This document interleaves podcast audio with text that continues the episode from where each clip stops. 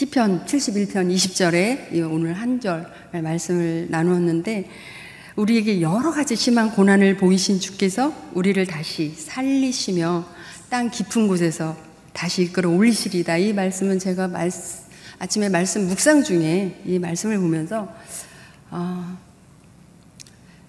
참 여러 가지 심한 고난 가운데 있었지만 제가 선수 시절 때도 그렇고 또 어, 성교지에 가서도 그렇고 지금까지 여러 가지 심한 고난 가운데 있었지만 하나님께서 나를 어떻게 다시 살리셨고 땅 깊은 곳에 있는 나를 어떻게 다시 끌어 올리셨는지 어, 말씀을 나누게 될 텐데요. 이 묵상을 하면서 제가 참 그 제목을 그렇게 접은 거예요. 나를 다시 끌어 올리신 그 하나님이라고 이렇게 제목을 예, 접었는데요. 오늘 이 말씀을 나누게 될 때 여러 가지 심한 고난 가운데 있다 할지라도 나를 다시 살리실 것이고 땅 깊은 곳에 있는 나를 다시 이끌어 올리시는 그런 은혜가 동일하게 있게 되기를 간절히 바랍니다. 저는 초등학교 3학년 때부터 탁구를 하기 시작했고요. 어, 중학교 때 이제 어, 꿈을 갖게 됐어요. 뭐 다 마찬가지겠지만 뭐 훌륭한 탁구 선수가 되어서 국가대표가 되어서 명예로운 사람이 되고 싶은 이런 꿈이었죠. 뭐 비단 제 탁구 선수였던 저만이 그런 꿈을 꿨겠어요. 많은 분야에서도 또 많은 종목에서도 자기의 목적을 달성하기 위해서 또 자기의 어, 성공을 하기 위해서 참 생각을 해보면 이렇게 그냥 순조롭게 어, 이루는 일은 없다라는 생각이 들더라고요. 저 역시 탁구 선수 생활을 할때 참 팔의 부상으로 6년 동안 올리지도 내리지도 펴지도 구부리지도 못한 이 팔에 진통 주사를 맞아가면서 어, 이렇게 버티면서 한 적도 있었고요. 또 간염이 있어서 병원에 50일을 입원을 하고 또할 어, 때도 있었고요. 국가대표가 되었지만 또 어, 성적이 부진하다는 것 때문에 또 중간에 탈락이 되는 그런 때도 있었고요. 이러한 것들을 어떻게 다 이렇게 극복하면서 올림픽까지 할 수 있었을까라고 생각을 해보면 제가 믿고 있는 그 하나님 그 신앙이 저를 붙들고 있었기 때문에 가능했던 것 같아요.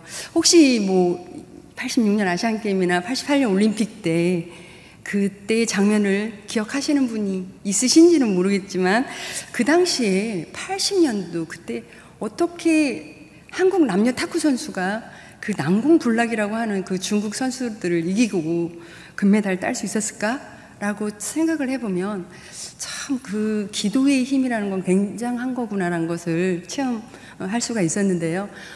교회가 합심해서 어, 그 중보 기도하는 그 기도의 힘과요. 또 선수들이 합심해서 같이 주일이 되면 예배를 드리고 또 시합이 있을 때 합심해서 기도하는 그 믿음의 정신력이 있었기 때문에 참 하나님께서 우리를 어, 국률이 여겨주셨구나라는 생각을 하게 되는데요.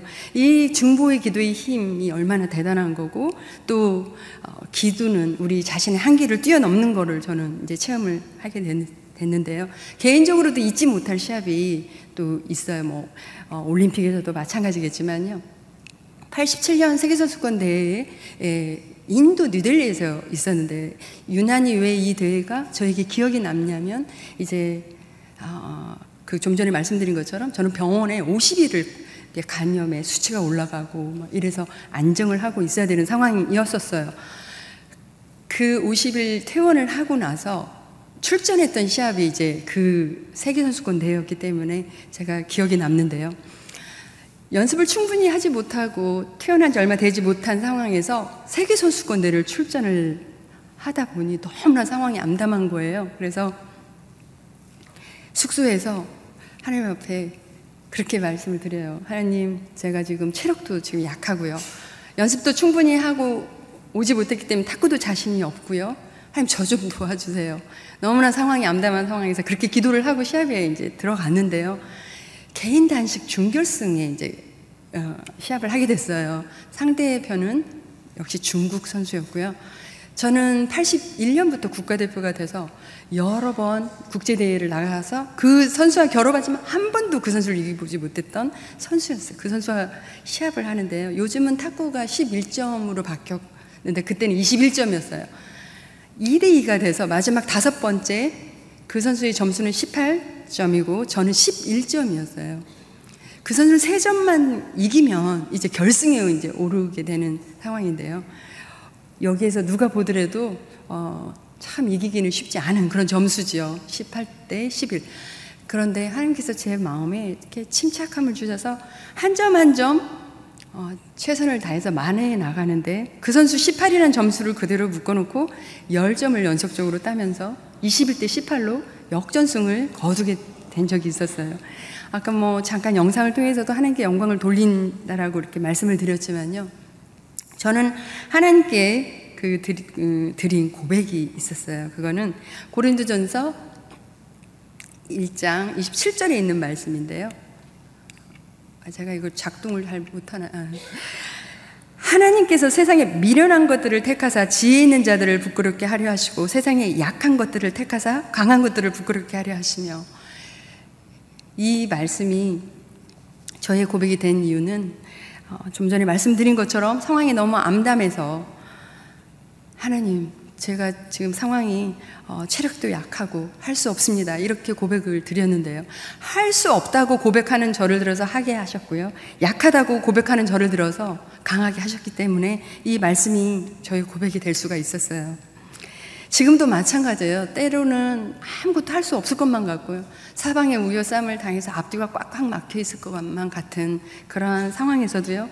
그런 제 한계를 느끼는 그러한 상황에서도 있는 모습 그대로를 하나님 앞에 엎드려서 고백할 때 하나님께서 있는 모습 그대로를 받아주시고 약한 자의 편이 되어주셨던 그 하나님을 경험하게 되는데요. 제 삶에 가장 약할 때 강함 되어주셨던 그 하나님이요. 오늘 이 자리에 계시는 여러분들의 하나님이 되어주시기를 간절히 바랍니다. 제가 은퇴를 하고 저는 15년 동안 탁구 생활을 했어요. 8년 동안의 국가대표 생활을 하면서 이제 은퇴를 하게 돼요. 은퇴를 하면서 참 탁구 라켓을 논다라고 마치 제 인생이 다 탁구로 어, 생각을 하면서 살아왔기 때문에 은퇴를 한다는 게 얼마나 허전하고 허탈하고 제 마음이 텅텅 빈 것만 같았던지 마치 제 2의 인생이 뭐가 전개될지 예, 느, 어, 느껴지지가 않더라고요. 뭐 세상에 종말이 오든지 전쟁이 오든지 해서 제 앞으로의 내 삶이 어, 이어질 것 같지 않은 이런 생각도 있었고요. 이때 하나님 앞에 엎드려서 제 2의 삶을 놓고 기도, 저는 기도를 했었어야 했어요. 근데 제가 그 시기를 놓치고, 어, 사, 사람들의 이제 권면을 듣게 돼요. 후배 양성의 길을 가야 되지 않겠냐라고. 어, 그래서 마치 그렇게 해야 될 것만 같은 생각도 들었고요. 그래서 그 당시에 삼성 제일모직에 소속해 있었기 때문에 후배 선수들을 지도하면서 또 어, 책 대학원에 들어가서 이론에 대한 어, 공부를 하면서 기왕에 지도자가 되기 위해서 이론과 실기를 경험한 그런 멋진 지도자가 이제 되고 싶은 이런 또 야망이 제 속에 있게 돼요. 음, 은퇴를 하고 나니까 사실 많은 교회나 또 제가 크리스찬이라는 것을 알고 어, 이렇게 사람들이 교회 초청을 한다든지 간증 요청을 한다든지 이런 것들이 있었는데요. 제가 하나님의 그 은혜를 받고 은퇴를 한 저로 제가 어느 날부터 하나님의 일이 제 뒷전에 있고요. 이제 이론과 실기를 겸한 멋진 지도자의 길을 가기 위해서 그 일에 집중하고 그걸 더 중요하게 생각하면서 이제 그 길을 어, 가고 있었어요. 어, 선수 시절 때 매 순간순간마다 매 시합 시합 때마다 하나님을 붙들고 그렇게 간절히 어, 하나님을 찾고 의지했던 제가요 은퇴를 하고 나니까 뭐 그렇게 하나님을 뭐 붙들고 뭐 매달리고 막 그렇게 찾고 이러한 일들이 별로 없어지더라고요. 언제부턴가 제가 신앙이 나태해지기 시작했고 또 느슨해지기 시작한 저를 알게 되었는데요. 은퇴하고 나서 어, 참 좋은 것들도 많이 생기더라고요. 예를 들면 뭐 평생 정부에서 주는 최고 연금이 나오기도 하고요.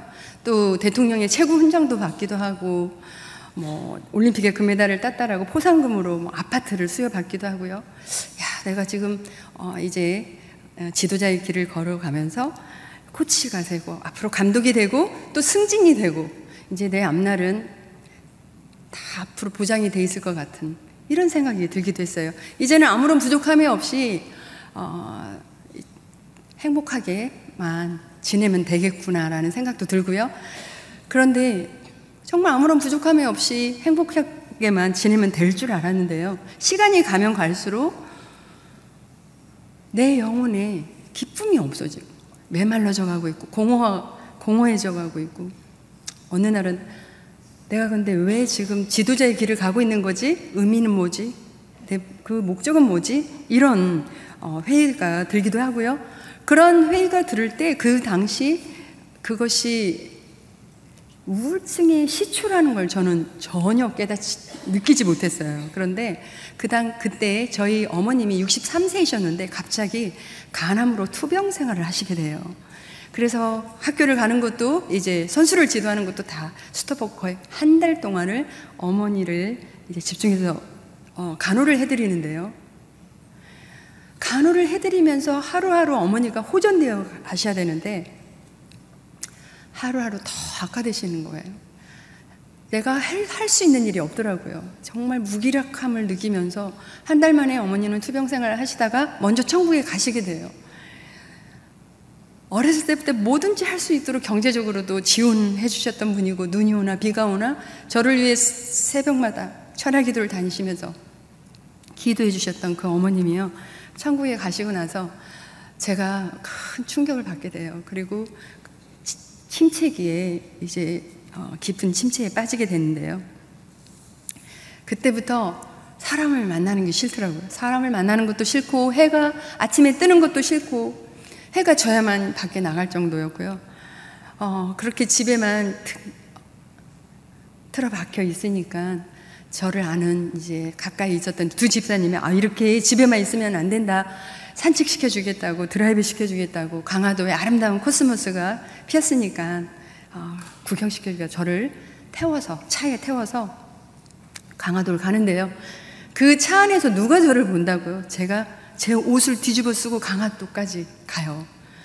강화도에 가서 꽃을 보기는커녕 다시 내리지도 않고 집에 어, 다시 돌아와요. 그 모습을 보던 우리 집사님이 아무래도 증세가 좀 심각하다. 좀 정신과에 상담을 좀 받게 해줘야 될 것 같다는 생각에 어, 그때 영동 세브란스 병원 정신과를 상담을 받으러 가요. 이제 상담을 받으려고 그문 어, 앞에서 문을 열고 들어가려고 그러는데 거기에 정신과 이렇게 써 있는 거예요. 그걸 제가 딱 보면서 근데 내가 여기 왜 와야 되는데? 라는 생각이 들더라고요. 네, 나중에 아니겠지만 정신과 써 있는 그 앞에서 내가 여기 왜 와야 되는데라고 생각하는 사람은 꼭 정신 상담이 필요한 사람이라고 하더라고요. 그래서 제가 여러 번을 이제 상담을 받으면서 이제 그 원장님하고 근데 그 원장님이 어떤 분이셨냐면 그 당시에 온누리교회 집사님인데 내적 치유를 쓰신 어, 분이 그 분이셨어요. 저를 상담을 해주면서 정말 회복하기 어려운 심각한 조울증 증세가 있다라고 말씀을 하시면서 어, 여러 가지 말씀을 해주셨어요. 뭐 지금도 유튜브에 그분 이름 내적주를 쓰면은 뭐 많은 강의가 있지만 제가 아직도 기억에 남는 게 있어요. 왜 사람들이 어, 우울증이 있고 조울증이 있는지에 대한 어, 이 말씀을 하셨는데 그거는 우리가 살면서 타인으로 받는 어떤 그 상처와 또 미움과 민노로 인한 어떤 분노와 그 아픈 마음 이러한 것들 꾹꾹 누르고 있는 채 이 쓴뿌리들을 내적 치유되지 않은 채 살다 보면은 언젠가 어느 순간에 어, 우울증이나 조울증으로도 나타날 수 있다는 말씀을 하시더라고요. 제가 그걸 그걸 들으면서 아 나에게도 그런 때가 있었구나라는 생각이 들었어요. 저는 어렸을 때부터 저희 가정이 아 참 우리 가정이 정말 행복하고 화목하다라고 생각을 하면서 지내본 적이 없었어요. 늘 아버, 아버지가 이렇게 엄하시고 엄격하신 그런 분이셔가지고 저는 그 아버지를 한번 어, 이렇게 다정하게 주물러 드리거나 아빠라고 불러본 적이 없어요. 물론 아버지의 사랑은 다른 어, 방법으로 표현을 하셨지만 아버지가 그렇게 무서웠어요. 어, 어머니와 아버지가 늘 다투시는 모습을 보면서 저는 속이 상해서 울면서 학교를 가야 했고 여러분의 오빠가 계셨는데 그 오빠 중에 부모님의 속을 너무너무 섞이는 그런 오빠가 한 분 계셨는데 그 오빠가 너무 미웠었어요. 막 화가 났어요. 물론 지금은 그 오빠가 안수 집사가 돼서 전도도 잘하고 뭐 찬양 인도도 잘하고 이런 오빠가 되었지만 그때는 너무너무 그 오빠가 그냥 밖에 나가서 안 들었으면 좋겠고 이런 그 제 속에 이런 분노가 있었어요. 그런데 저는 그 어, 것들이 이제 어, 해결이 되지 않은 채 운동을 해야 했었고요. 또 다른 시합이 끝나면 또 다른 시합을 준비해야 했었고 그러면서 그렇게 내축제할 시간이 저에게 없었어요. 근데 원장님 선생님 음, 그러시더라고요. 세계 정상에 오르고 나서 은퇴를 하는 그 자체 하나만 가지고도 우울증이 올 수 있다라는 말씀을 하시던, 하셨는데 저는 선수 시절에서 또 지도자로 가는 변화와 또 갑자기 어머님이 어, 성부에 먼저 가신 그런 어, 충격이 이제 하나님께서 저에게 내적 치유할 수 있는 그런 기간을 저에게 주신 거예요. 그런데 그 조울증의 증세가 뭐 다른 분들도 뭐 여러 가지가 있겠지만 참 심각했어요. 뭐 사람 아까도 말씀드린 것처럼 사람을 만나기도 싫었고 뭐 아침에 해가 뜨는 것도 싫었지만은요 소리에 아주 민감해서요. 막 밖에서 누가 싸우는 소리만 들어도 나 때문에 화가 나서 저렇게 싸우는 것처럼 느껴지기도 하고요. 또 누가 문을 콱 닫고 이렇게 가기만 해도 아, 저 사람이 내, 나 때문에 화가 나서 문을 쾅 저렇게 닫는구나. 이런 어떤 소리에 민감하고 또 사단은요, 이 우울증과 조울증에 개입해요. 그래서 하나님이 너를 더 이상 사랑하지 않아. 너를 버리셔서 이 세상에 너는 혼자야. 이렇게 어, 속삭이기도 하고요. 환청이 들리기도 해서 환청이 시달려요. 또 잠을 이루지도 못할 뿐만이 아니라 뭐 꿈속에서 있는 다 이렇게 사, 세상 사람들하고 다니는 사람하고 저하고 다른 것 같아요. 꿈속에서 있는 것만 같고 어, 어, 또 자살을 이렇게 충동하기도 하고요. 충동 받기도 하고요. 또 거식증이라는 거 들어보셨어요? 막 먹어요. 막 먹고 또 그걸 다 토해요. 막 손을 넣어서도 다 토하고 또 또 막 먹어요. 그렇게 거의 1년 반, 2년을 아, 이렇게 어, 지내고 있었더니요. 한 여기서 한 10kg 정도 이렇게 쪄 있었어요. 안 믿어지시는 표정이고. 어, 제가 90년도였어요, 그때가. 그렇게 하도 세상에 드러내지 않고 지내다 보니까요. 음, 90년도 그 중앙일보에 그 기사가 하나 난 적이 있었어요.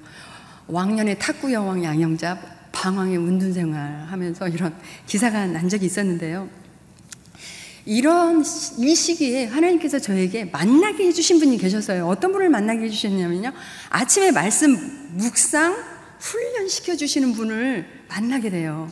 그분과 이제 말씀 큐티 훈련을 받게 돼요. 그래서 성경 공부를 이제 그분하고 하게 되는데요. 성경 공부를 하면서 참 정말 하나님의 말씀이 얼마나 위력이 있는지를 이제 알게 돼요. 여러 말씀이 있었지만요. 음, 시편 107편 10절에서 11절에 있는 말씀에서요. 사람이 흑암과 사망의 그늘 아래 앉으며 공고와 쇠사슬에 매임은 하나님의 말씀을 거역하고 지존자의 뜻을 멸시함이라 라는 이런 말씀이 있었는데요. 제가 이 말씀을 공부해 나가면서 왜 이렇게 사람, 내가 사람, 흑암과 사망의 그늘 아래 앉아 있는 것만 같고 공고와 쇠사슬의 매임과 같은 이런 삶을 살고 있는지 제가 이 말씀에서 해답을 얻게 되었어요. 그 이유는 하나님의 말씀을 거역하고 지존자의 뜻을 멸시하기 때문이라는 것을 알게 되었어요. 저는 선수 시절 때 그렇게 매달리고 찾고 했던 그, 그 하나님이요. 은퇴를 하고 나서 텅텅 비어 있고 허전한 이 마음 속에 하나님의 말씀을 채워 넣었어야 했었어요. 그런데요, 제가 잠시 세상의 것을 채워 넣은 적이 있었어요. 뭐 골프를 치신다는 것이 나쁘다는 게 아니라요. 골프를 치면서 어, 즐겨보기도 하고요.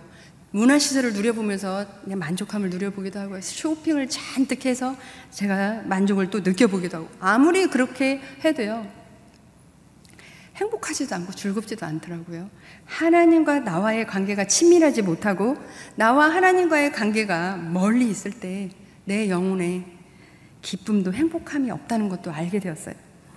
우리를 창조하신 그 하나님과의 나와의 관계가 멀어지면 멀어질수록 우리는 흑암과 사망의 그늘 아래 앉아 있는 것만 같고 공고와 쇠사슬의 매인과 같이 우울한 삶을 살 수밖에 없는 영적인 존재라는 것을 알게 되었어요. 여러분들은 어떠세요? 하나님과의 관계가 친밀한 가운데 계신가요? 물론 많은 사람들이 또 이런 얘기도 하죠. 아유, 뭐, 예수 믿는 사람들 무슨 뭐, 만사형통해야지, 무슨 우울증에 걸려. 뭐, 이렇게 말을 하는 사람도 있죠. 그러나 우리는 뭐, 냉수를 떠다 놓고 비나이다, 비나이다 해서 되는, 되는 그런 기독교가, 어, 그런 종교가 아니잖아요. 때로는 어, 우리가 받는 고난에는요, 뜻이 있고요. 고난을 통해서 주는 깨달음과 유익이 있는데요. 저 또한 이 기간이 저에게 없었다면 제 자신을 돌아볼 수 있는 그런 시간이 없었을 거예요. 여기 적어오지는 않았는데요. 마태복음 계속해서 이제 그 말씀을 공부해 나가다가 마태복음 40, 25장 42절 이하에 예수님께서 이렇게 말씀을 하세요. 내가 줄일 때 너희가 먹을 것을 주지 아니하고 목말랐을 때 마시게 하지 아니하였고 나그네 되었을 때 영접하지 아니하였고 헐벗었을 때 옷을 입히지 아니하였고 병들었을 때와 옥에 갇혔을 때 돌보지 아니하였느니라라고 예수님께서 말씀을 하시니까 그 말씀을 듣던 사람들이 묻죠. 예수님 언제 우리가 예수님을 돌보지 아니했습니까? 예수님께서 뭐라고 말씀하시죠? 지극히 작은 자 하나에게 하지 아니한 것이 곧 내게 한 것이다라고 말씀하시잖아요. 저는 이 성경을 공부해 나가다 큰 충격을 받게 돼요.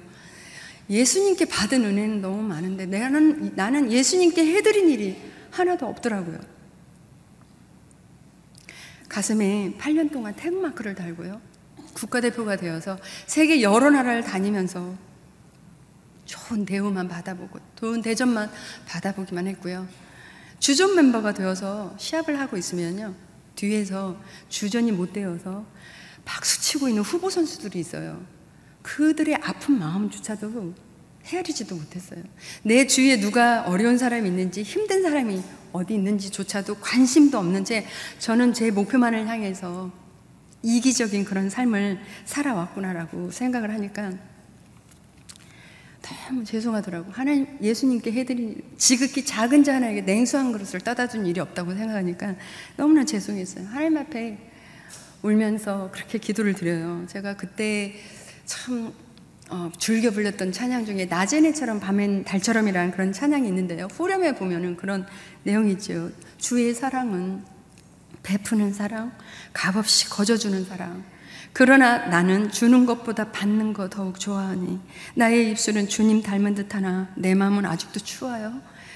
받을 사랑만 개수하고 있으니 예수여 나를 도와주소서. 이 찬양을 수없이 수없이 부르면서 그렇게 하나님 앞에 엉엉 울면서 기도를 드렸어요. 사실 그때 거의 2년 동안 드러내지 않고 어, 지내면서 사람들이요 저에게 이제는 양형자는 다시 일어나지 못해. 어, 양형자는 회복할 수 없어. 그러면서 한 사람 한 사람 제 주위를 다 떠나기 시작을 했어요. 저 자신도 포기하고 있었어요. 내가 다시 일어날 거라는 거는 생각도 하지 못했어요. 그런데요, 하나님께서 제가 그렇게 기도를 드릴 때 이렇게 하나님 앞에 기도를 했어요. 하나님, 제가 겪고 있는 이 조울증, 우울증, 회복이 된다면 이러한 삶을 살고 싶습니다. 나의 일생에 꿈이 있다면 이 땅이 빛과 소금 되어 가난한 영혼, 지친 영을 주님께 인도하고픈 이런 삶을 살고 싶습니다라고 그렇게 고백을 드렸는데요. 하나님께서 시편 20, 107편 20절에 그가 그의 말씀을 보내어 그들을 고치시고 위험한 지경에서 건지시는도다. 하나님께서요 말씀을 보내 주셔서 유경이 유경에 처해 있는 저를 건져 주신 거예요. 하나님의 말씀의 광채가 저를 비추기 시작하니까는요, 저는 그 회복하기 어렵다고 하는 조울증에서 회복되어 가게 되었어요. 제가 회복되고 나서 97년도에 이제 몽골에 이제 선교사로 갔거든요. 선교사로 가니까 많은 출판사들이 저에게 책을 내더래요. 그래서 왜 저걸 책을 내라고 하냐고 그랬더니 뭐 올림픽 금메달리스트가 다 내려놓고 선교지에 갔으니까 책을 낼 만하다는 거예요. 그때 저는 책을 낼 의미를 느끼지 못했었어요. 14년 일을 하고 한국에 돌아와서 보는 지내는데요. 한국에 왜 이렇게 많은 우울증 환자가 많으며 이렇게 있으며 조울증 환자가 있고 자살도 왜 이렇게 많은지 제가 그걸 보면서요. 나는 어떻게 회복이 되었는지 알리고 싶더라고요. 그래서 책을 낼, 내게 되는 계기가 되었는데요. 그 책을 본 사람들이 이제 어, 문의도 오고 저, 이제 전화도 오고 해요. 그래서 어떻게 이제 회복이 되었는지 그렇게 저는 권면해요. 정말 그 우울증, 조울증 환자들에게는 인내가 필요합니다. 꼭 그 사랑으로 어, 돌봐줘야 되는 그 인내가 필요합니다. 그리고 꼭 상담을 받으셔야 돼요. 약을 복용하는 것도 너무나 주, 저는 처음에 약을 줬는데 이걸 복용하지 않아서 제가 인정하고 싶지가 않았어요. 그랬는데 약을 먹는 게 얼마나 중요한지 그러면서 말씀드려요. 정말 가장 중요한 게 있다면 하나님의 말씀을 붙드셔야 합니다. 시편 어, 히브리서 4장 11절에 그런 말씀이 있죠. 하나님의 말씀은 살아있고 활력이 있어서 좌우의 날새는 어떤 검보다도 예리하여 홍과 영감이 관절과 골수를 찔러 쪼개기까지 하며 또 마음의 생각과 뜻을 판단하나니 하나님의 말씀이 살아있기 때문에 홍과 영과 및 관절과 골수를 찔러 쪼개기까지 하더라고요. 저는 이 이런 하나님의 말씀을 붙들면서요. 제 영혼이 살아났기 때문에요. 제가 제 삶에 이제 가장 중요하게 생각하는 것은 명예도 아니고요. 유능한 감독이 되는 것도 아니고요. 하나님의 말씀을 붙드는 일이 되었어요. 우리가 또 살면서 또 넘어질 수 있죠. 또 넘어진다 할지라도요. 하나님의 말씀을 붙들고 있을 때 우리는 다시 나, 하나님께서 나를 다시 살릴 것이라고 저는 믿습니다. 혹시 이 가운데 저처럼 우울증에 있는 분도 계실 수도 있고요. 우울증, 조울증, 또 영적인 어떤 방황기를 겪고 계시는 분도 계실 수도 있고요.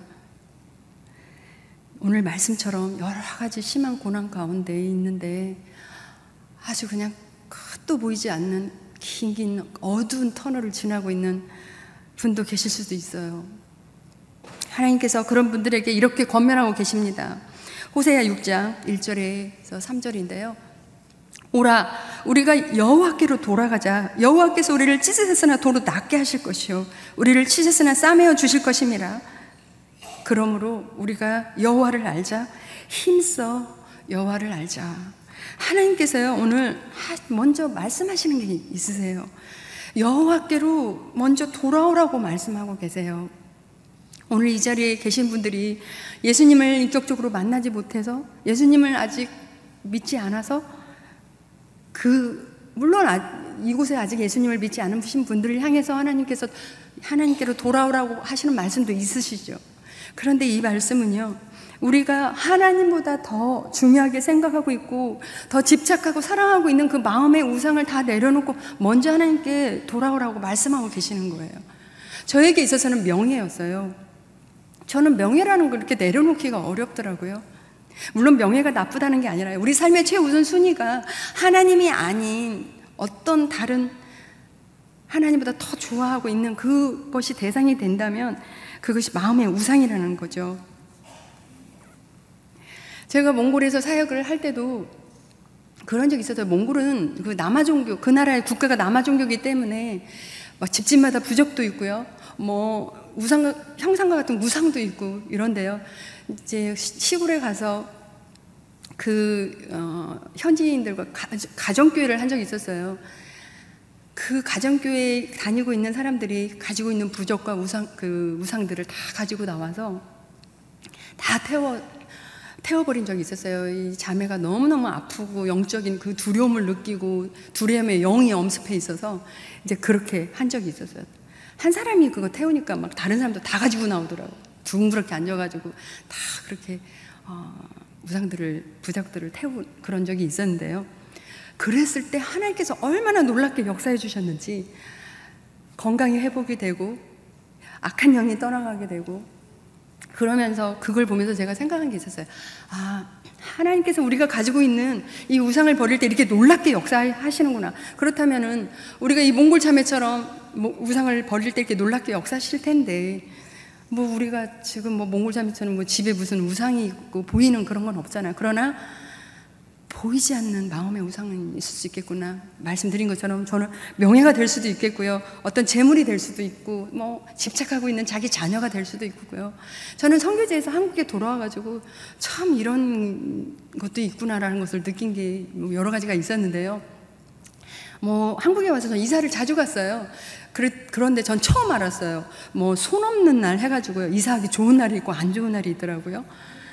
또, 뭐, 대학가에 대학로에 얼마나 사주팔자 보면서 대학생들, 청년들이 그거, 그걸 보면서 결혼하기 좋은 날을 찾고, 저 이런 날, 안, 하루하루가 하나님께서 우리에게 주신 날이 얼마나 귀하고 복된 날인데, 이렇게 미신의 또 사주팔자를 보면서 점쟁이의 그 말에 믿고 따라가는 이러한 꼴에서 너무 안타까웠어요. 저는 지금 한국에 돌아와서 지금 청소년 꿈나무 감독을 하고 있거든요. 코치들이 여러 명 있어요. 두, 이 얘기하는 소리를 들었는데요. 자기 선수들이 게임을 하고 있는데 지고 있, 더래요 그래서 우연히 코에다 손을 이렇게, 이렇게 올리고 있었는데 이기더라는 거예요. 그래서 이렇게 내렸대요. 근데 점수를 잃더래요. 그래서 끝날 때까지 계속 손을 이렇게 올리고 있어. 그 얘기를 들으면서 야 아직도 저렇게 사단에 묶여서 미신에 묶여서 살아가고 있는 사람이 있구나라는 생각이 들었어요. 요한복음 8장 32절에 이런 말씀이 있죠. 진리가 너희를 자유케 하리라. 우리는요, 이 몽골 자매처럼 결단하고 우리가 하나님보다 더 중요하고 집착하고 사랑하고 있는 것들을 다 십자가 앞에 내려놓고 우리 삶의 최우선 순위를 예수 그리스도로 올려놓고 그분 한 분만을 만족하며 의지하며 산다면은요 오늘 하나님께서 약속해 주셨어요. 그렇게 온전히 하나님 앞에 돌아올 때 우리의 상하고 찢겨진 마음들을 치유해 주실 것이고요. 낫게 해 주실 것이고요. 우리는 해야 할 수 있는 일이 여호와를 알 때 힘써 하나님을 아는 일이에요. 그렇게 될 때 하나님께서는 우리가 여러 가지 심한 고난 가운데 있다 할지라도요. 우리를 다시 살리실 것이고요. 땅 깊은 곳에 있는 우리를 다시 이끌어 올리실 것을 저는 믿습니다. 예배서 4장 7절에 보면은 이런 말씀이 있어요. 하나님께서 하나님께서 우리 각 사람에게 그리스도에 나눠 주시는 선물의 분량에 따라 은혜를 주셨습니다. 저는 이 말씀을 알기 전까지만 하더라도요. 제가 성적을 내고 금메달을 따고 제 동료들보다 잘하는 이 것이 그 동료들보다 제가 뛰어나기 때문인 줄 알았어요. 제가 잘났기 때문인 줄 알았어요. 그래서 제가 이 말씀을 알고 나서부터는요, 하나님께서는 우리 각 사람에게 주시는 은사와 재능과 달란트가 다 각각 다르구나. 그것은 하나님의 선물이라는 것을 알게 되었어요.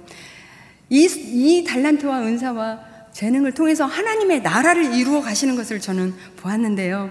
제가 어, 단기 성, 그 성교지에 있었을 때 단기 팀들이 오면서 정말 다양한 은사들이 있더라고요. 다양한 재능과 달란트들을 가지고 섬기는 모습을 보면서 야, 하나님께서는 우리에게 주신 그 선물을 통해서 이렇게 하나님의 나라를 이루어 가시는구나 하는 것을 알게 되었고요. 제가 결혼하기 전에 저희 남편은 어, 그때는 연합뉴스 국제부 기자로 일을 하고 있었어요. 그냥 취재하는 이런 기자가 아니고요. 번역을, 어, 한국 뉴스를 번역해서 해외로 보내는 일을 6년 동안 했었어요. 그때는 왜 하나님께서 이 번역 일을 하게 하셨는지 알지 못했었어요. 저희는 2년 동안 이제 언어를 먼저 배우게 돼 있어요. 언어를 배우고 있을 때 몽골의 그 어린이들이 칼라로 된 동화책이 없는 걸 보고 이제 그 기독교 가치관이 들어있는 어, 그 애니메이션 10권을 선정을 해서 이제 동화책을 번역을 해서 어린이들에게 보급을 하게 됐고요. 저는 몽골에 가서 몽골도 분단 민족이라는 것을 알게 되었어요. 우리나라처럼 외몽골이 있고 내 몽골이 있더라고요. 그런데 서로 민족끼리 말은 같아요. 근데 문제가 다른 거예요. 외몽골은 울란바토르가 수도인 그곳이 외몽골이라고 하고 있고요. 내몽골은 중국 안에 있는 몽골 사람이 살아가고 있는 사람을 내몽골이라고 하는데요. 오른쪽이 저 왼쪽에 오른쪽에 있는 것이 그 내몽골 수직 자기 그 몽골의 고유 문자고요. 왼쪽에 있는 게 이제 그 울란바토르 어, 키릴 러시아 문자로 기, 돼서 울란바토르에 있는 성경을 내 몽고 사람에게 갖다 주면 못 읽는 거예요. 그래서 성경 번역이 필요하기 때문에 이제 먼저 가서 성경 번역을 하고 있었던 일본 선교사가 저희 남편을 불러서 같이 이제 내 몽고 성경을 아, 하게 되었어요. 저는 그곳에 가서 이제 탁구 선교를 하는데요. 사실 지금 선교사들 비자 받기 너무너무 어려워요. 시골에 가서 사역하는 건 더더욱이나 어려운 상황이 됐는데요. 저는요, 탁구를 가르쳐 준다는 이유로 어디든지 언제든지 이제 비자를 받아서 남편도 마음껏 이제 번역 일도 할 수 있게 되고 또 사역을 마음껏 할 수가 있었어요. 저희가 간 곳이 어, 언어 공부를 마치고 간 곳이 어, 저기에서 10시간 기차를 타고 가면은 동고비주라는 데가 있어요.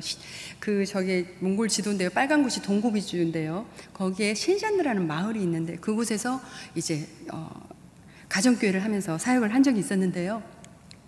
그곳이 환경이 너무나 가난하고 너무 사람들이 열악하게 이제 어, 지내고 있어요. 어떤 때는 뭐 물도 안 나와서 물차가 오면은 어, 바켓을 들고 가서 그 물을 길러다가 아, 사용을 하기도 하고요. 뭐 저런 곳에 무슨 핸드폰이 있어요. 무슨 인터넷이 있어요. 뭐 전화를 한번 하고 싶어도 우체국에 가서 이제 전화를 한다든지 저렇게 척박하고 황량한 곳에서도요. 제 영성을 유지할 수 있었던 이유가 있었어요. 그것은 아까 말씀드린 대로 하나님의 말씀, 묵상 훈련이 있었기 때문에 가능했었어요. 아침에 일어나서 하나님께서 나에게 어떤 말씀을 주실까 기대하고 설레이는 마음으로 먼저 말씀을 보게 돼요.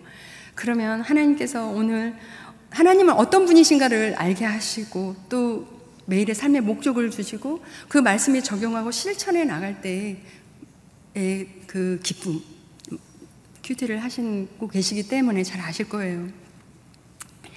사실 그 14년 동안 단일 민족으로 이렇게 살았던 한국 사람의 정서가 있는 사람으로서요. 성교지에서 그 나라의 언어를 배우고 그, 그 나라의 문화를 익혀서 그 사람들과 어울려서 산다는 건 결코 쉬운 일이 아니더라고요. 어, 한 번은 제가 이렇게 어, 아파서 참 모래바람이 치는 날 막 어, 두통이 너무 심하고 귀가 너무 아파서 어, 병, 이제 병원을 가야 되는 상황이었어요.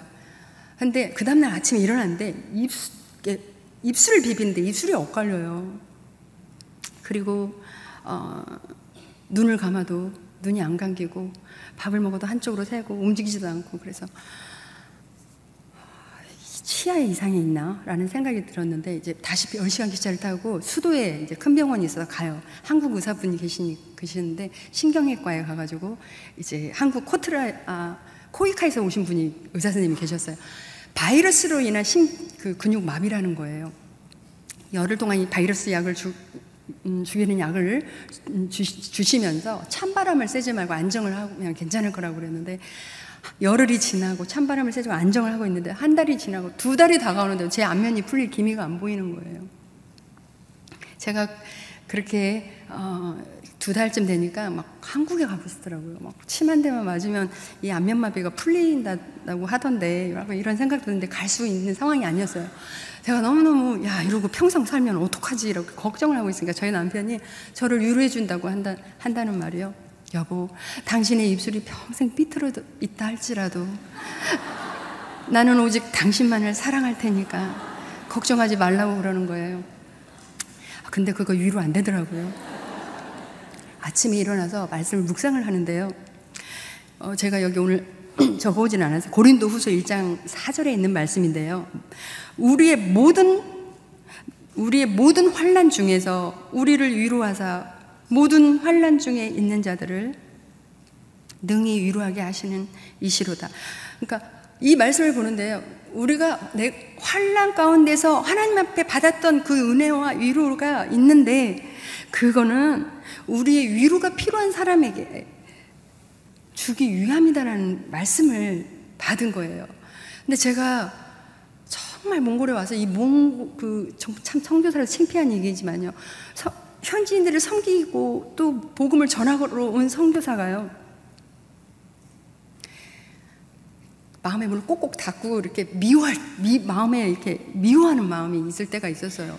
이 문화 충격으로 인하는 뭐 배신 어떤 때는 배신감과 또 약속을 지키지 않는 것과 뭐 여러 가지로 인해서 그런 적이 있었는데요. 제가 이 말씀을 보면서 하나님께서 저에게 그렇게 말씀하시는 거예요. 너 나에게 받은 얼마나 많은 은혜와 사랑과 그 위로가 많으냐.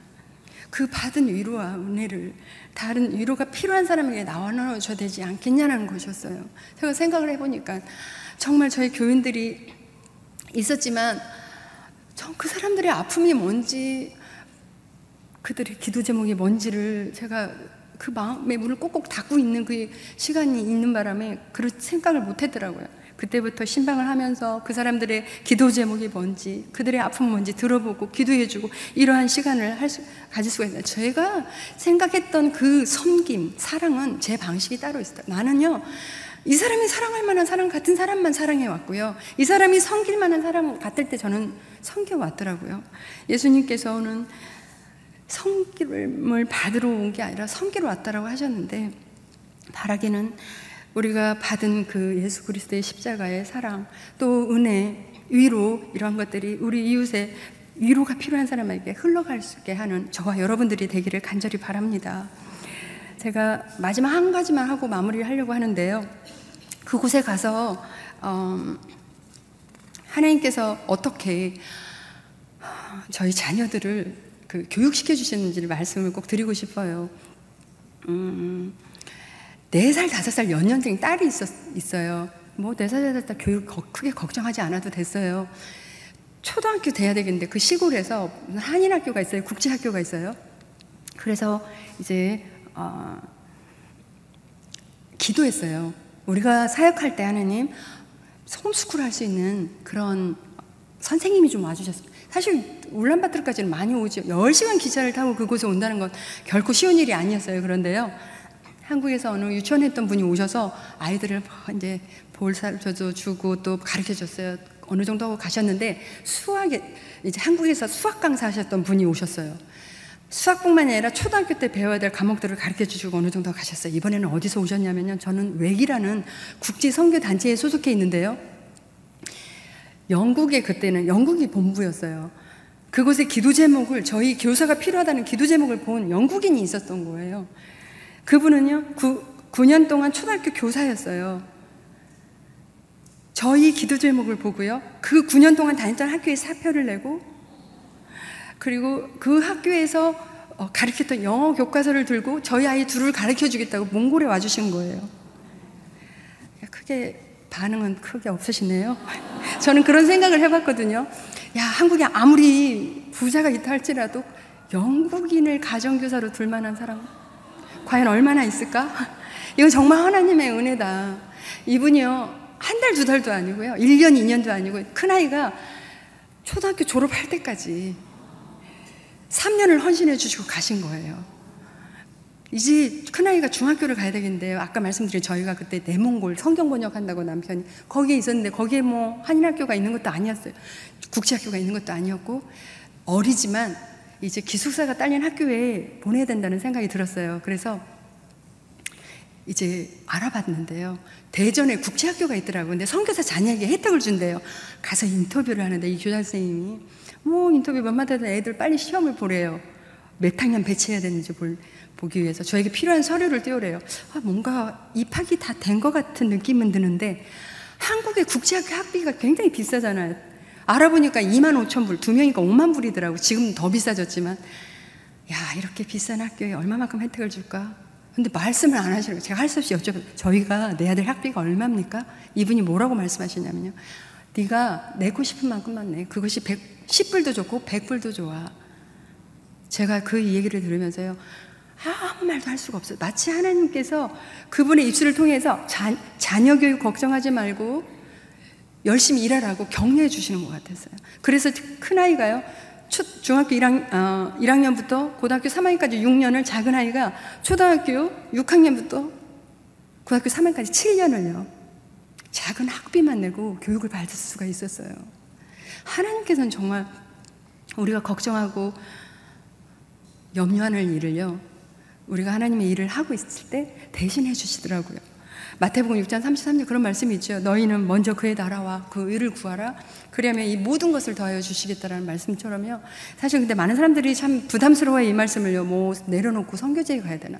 이 말씀은 그 뜻이 아니고요. 하나님께서 내 삶을 다스릴 수 있도록 통치하실 수 있도록 마음껏 다스릴 수 있도록 나를 내어달라는 뜻이, 뜻이세요. 거룩한 일을 우리가 행, 옳, 하나님께서 옳다고 하는 일을 행하고요. 죄 짓지 않고 거룩한 일을 하고 예배를 드리고 전도와 성교에 힘쓸 때 우리 삶을 책임져 주시겠다는 말씀이세요. 바라기는 우리가 우리 삶을 다 내어드리고 하나님께서 통치하실 수 있도록 다스릴 수 있도록 할, 될 때 우리 삶을 책임져 주시는 그래서 간증이 풍성해지시는 저와 여러분들이 되기를 간절히 바랍니다. 다니엘서 12장 3절에 보면 이런 말씀이 있거든요. 많은 사람을 옳은 대로 인도한 사람은 별처럼 영원히 빛날 것이다. 저는 참 이 말씀이 저의 평생 소원입니다. 어떻게 하면 많은 사람을 옳은 길로 인도할 수 있을까? 선교지에서도요. 참 여러 가지 일이 있었어요. 선교를 단기 팀들이 와서 선교를 하다가 돌아가면서 차 사고를 당해서 갈비뼈가 부러지고 또 그 자리에서 순교하는 일도 있었고요. 정말 전도하는 일이 쉽지 않지요. 그런데요. 디모데 후서 4장 5절에 보면은 그런 말씀 있죠. 그러나 너는 모든 일에 신중하여 고난을 받으며 전도의 일을 하며 내 직무를 다하라. 이 말씀처럼 우리가 받은 그 하나님의 그 은혜, 오늘 당장 죽는다고 할지라도 천국에 갈 수 있는 그 십자가의 그 은혜를 그리스도의 증인된 삶을 살아야 될 거고요. 때를 어떤지 못 어떤지 전도하는 그런 우리 모두가 되기를 간절히 바랍니다.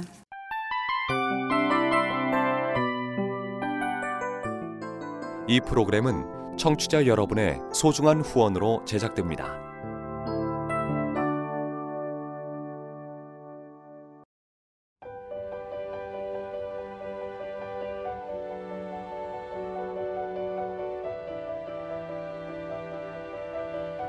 세상에는 수많은 교회들이 있지만 더 깊이 있는 말씀 강해를 찾기 위해 크기로만 교회를 선정하지 않습니다.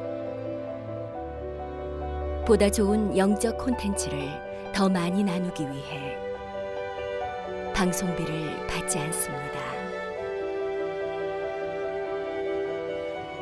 1년 365일 복음만 전하고 싶어서 우리는 광고를 하지 않습니다. 온누리의 복음을 땅끝까지 CGN TV와 함께 땅끝 성교사가 되주세요